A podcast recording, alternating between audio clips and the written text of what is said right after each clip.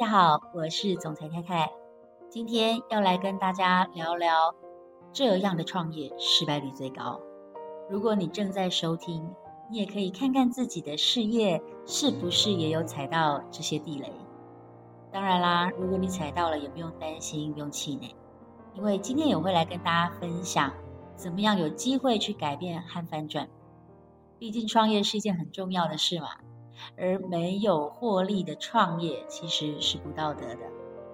OK，那我想大家都知道，根据经济部中小企业处创业咨询服务中心的统计，一般民众在创业的话呢，一年内就倒闭的几率高达百分之九十，而存活下来这十趴当中，又有百分之九十会在五年内倒闭。也就是说，能够撑过前五年的创业家，大概只有百分之一，前五年的阵亡率高达百分之九十九。每次啊，我跟我的朋友分享这些数据的时候，他们都会惊呼说：“哈，失败率这么高啊！难怪那么多人都不敢创业。”但事实上，我认为应该要更低。前五年的存活率，我觉得应该不到百分之一，要再打个八折。因为我知道有很多企业在创业之后，前五年都是硬撑，毕竟钱都丢下去了嘛，头也洗了，当然要剃呀。昨天我才在直播间跟大家分享，要害一个朋友最简单的方式就是叫他去开饮料店。但即使如此，很多人在面对创业的时候，对饮料店、餐饮店还是趋之若鹜哦。为什么这么多人去加盟展，还是想开这些店呢？我有个朋友的朋友，暂且就叫她 A 小姐，去逛个加盟展而已，就付了定金，决定投将近四百万开一家饮料店。四百万嘞，开一家饮料店，那我们来看一下，到底会不会赚钱？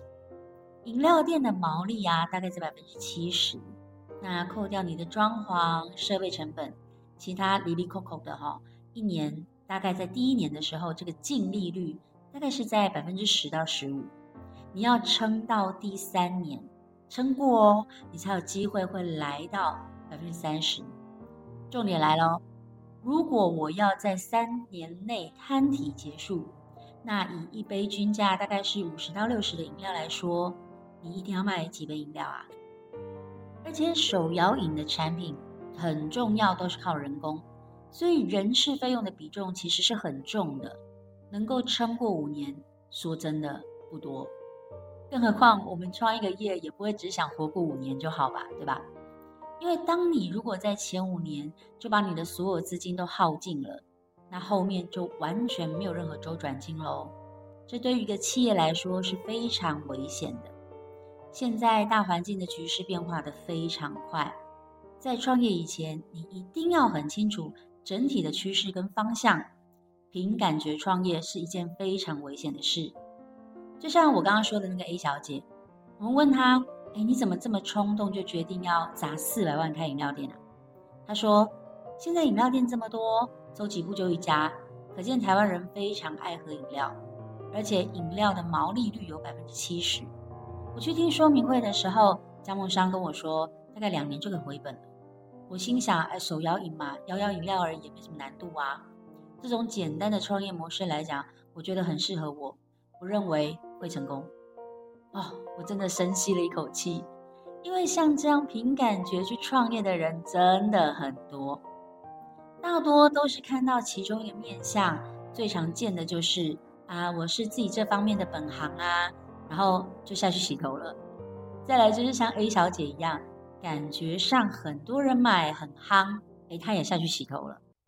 别忘了，趋势虽然有一个很重要的参考值。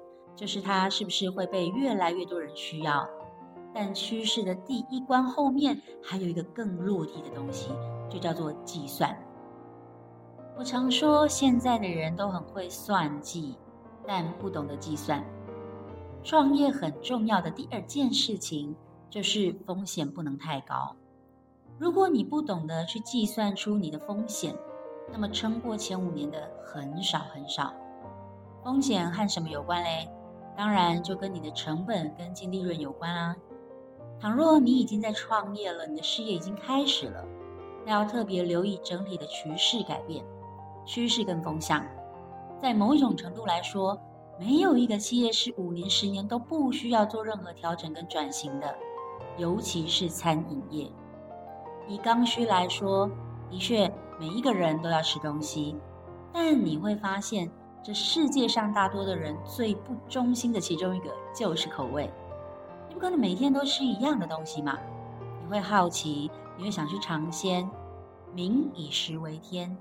追求美食探索绝对是每个人都会有的特性，尤其像现在自媒体当道，只要 IG 一划开，留下美照，然后写一句“哇，这家装潢好漂亮，我们去吃”，或者是“哎，那家看起来也不错，我们去吃”，你就会看到哦，瞬间这家店就要排队爆红了，但很可能在前面根本没有生意。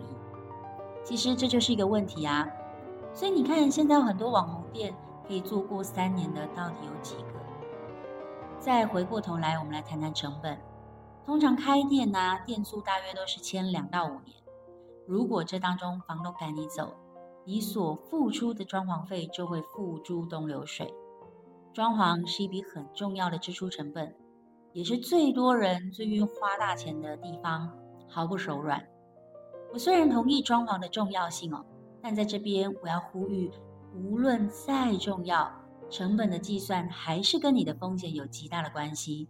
你千万不能顾此失彼啊！最后如果资金链出了问题，那就会全军覆没了。我还是想跟大家多聊一下饮料店哦，大概是我被 A 小姐的冲动给激发了。好，所以特别想跟大家多讲讲这部分。我们家以前呢、就是非常爱喝饮料的，人手一杯。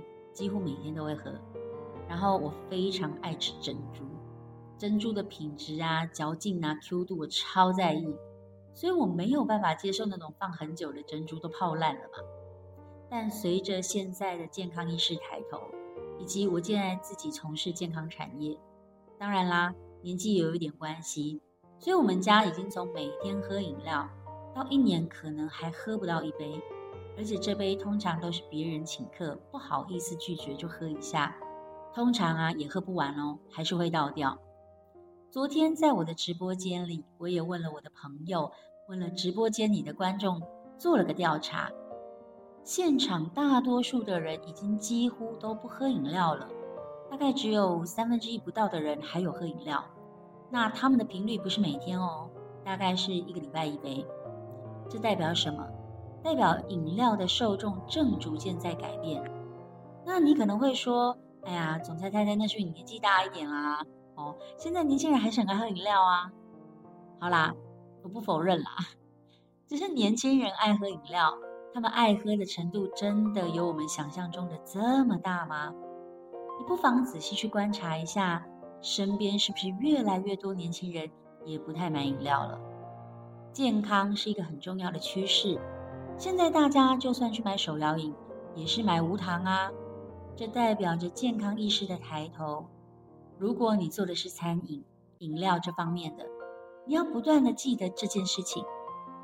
你该怎么样朝着健康的趋势迈进，并且适度的去做一些修正跟调整，你才有机会不会被这个世界给淘汰。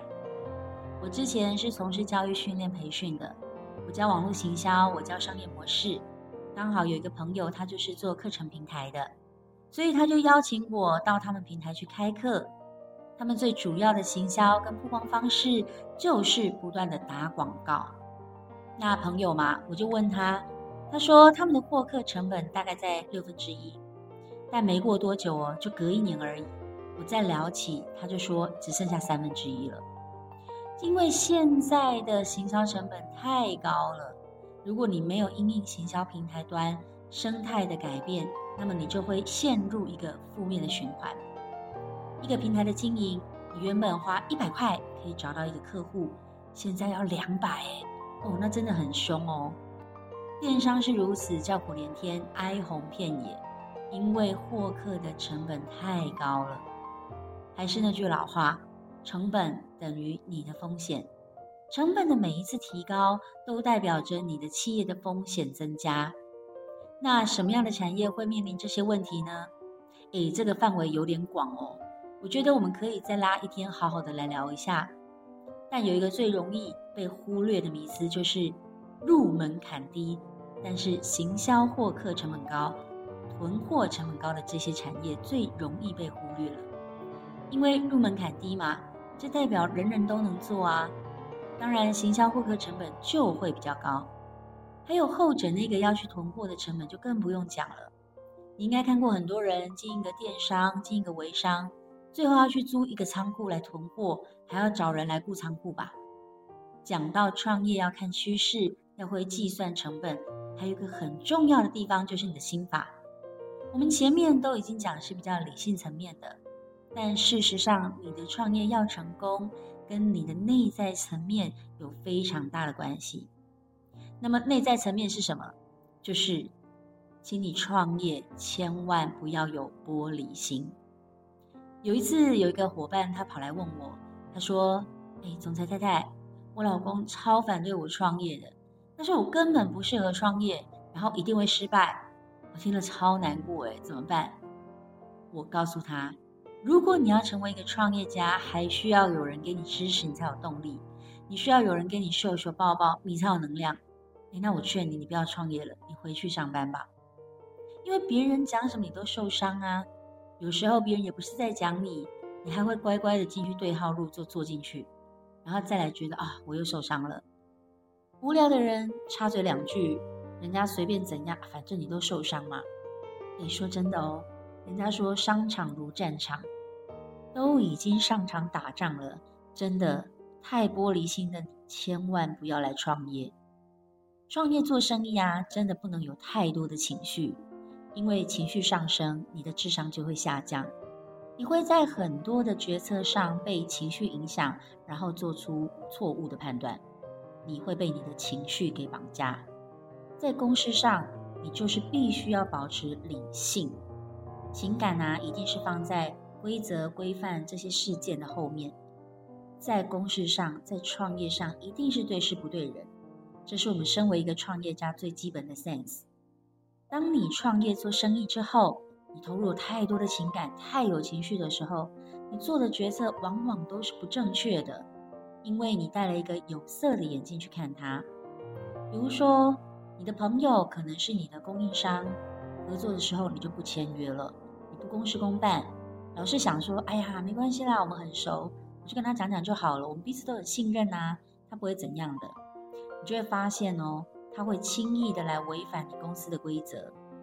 朋友是朋友，合作是合作，私底下你们可以拜把兄弟，但在商言商，不清不楚，只会让你们彼此的感情很快就出了问题。有人会担心说：“哎，可是这样子很势利、很商业，有可能连朋友都做不成。”我通常都会讲啊，没关系，那就请另请高明嘛。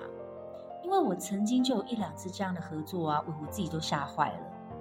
在公事上绝对不能谈感情，因为一旦谈了感情，谁都可以践踏你这个公司的规则。哎，你变得这么没有原则，那要怎么做事啊？所以有时候啊，我都会觉得说，哎，像我这样，也会有人说那个总裁太太做事怎么这么硬，怎么这么不讲情面？以前呢、我真的还会蛮在意这种批评。后来我发现哦。其实这样子才是对的，因为我看事情的角度不一样，我看到的是整个团队、整个公司所有的决策和公司的未来，不会只有看一个面向而已。当然啦，这当中一定也有一些慢慢的调整，要尽量做到感性跟理性的平衡。虽然有点难哦，但我最高指导原则还是理性在先，感性在后。那我们可以再往下谈谈定价的部分。很多人在定价的时候都会有一个错误的想法，就是如果我买货进价五百，我一定可以卖六百。我要跟各位说，错误的定价是会死掉的，因为当你没有看到很多无形的钱的时候，你就会赚不到钱。人工要钱吧，时间也是成本哦。时间跟人工的成本是最常被企业的老板给忽略的，这些都是钱。做生意划不划得来很重要，无形的成本最容易被忽略，但却是最制胜的关键。因为这些无形的成本是不管你有没有赚钱都要付的啊，时间、好劳健保、营业税等等，对吗？这些都要付，也不便宜。最后总结一下喽，如果你要创业成功，第一件事情就是先停、看、听。趋势、成本，无论有形或无形，都是一个很关键的东西。如果没有好好的仔细去规划跟盘算，那你创业失败的几率就很高了。还有一个重要的关键，创业家麻烦拜托不要有玻璃心。如果你有玻璃心，就麻烦你换防弹玻璃好吗？OK，那么今天的分享就到这里喽。如果你喜欢今天的内容，请给我五颗星评价。也欢迎留言告诉我，鼓励我，让我有更多的动力继续分享。最后，我要来跟大家 Q&A 一下哦，因为很多人私讯我，我的社群媒体创业班到底是什么？我在这边最后跟大家说明一下。过去呢，我带领超过四千人在网络行销上经营他们的事业，并且大大提升他们的营业额。但这当中，我发现了一个问题。这四千多人，并不是每一个人都可以有很好的商业模式去支持，让他们赚到钱。甚至很多是生意越好越辛苦，那就更不用说那些没有学会的人啊。于是我就决定了，把我的所长整并，只要是你想创业的人，都可以加入我的团队。我会提供给你全世界最好的商品跟服务，并且透过系统按部就班的让你学习。从行销，从服务客户到如何让客户源源不绝的回购，而且符合刚刚跟大家分享的是走在趋势上，并且低风险的创业。我们会手把手的帮助你真正在自媒体上面创业成功。在我们成立这三个月的时间，已经帮助我们团队的伙伴在每一个平台上都拥有高度的流量，而且成功变现了。所以，如果你对自媒体创业有兴趣，欢迎你可以在单集叙述中加我的 IG 私讯我，索取免费的线上课程，也许我们就有机会可以一起在自媒体上创业喽。我是总裁太太，我们明天见。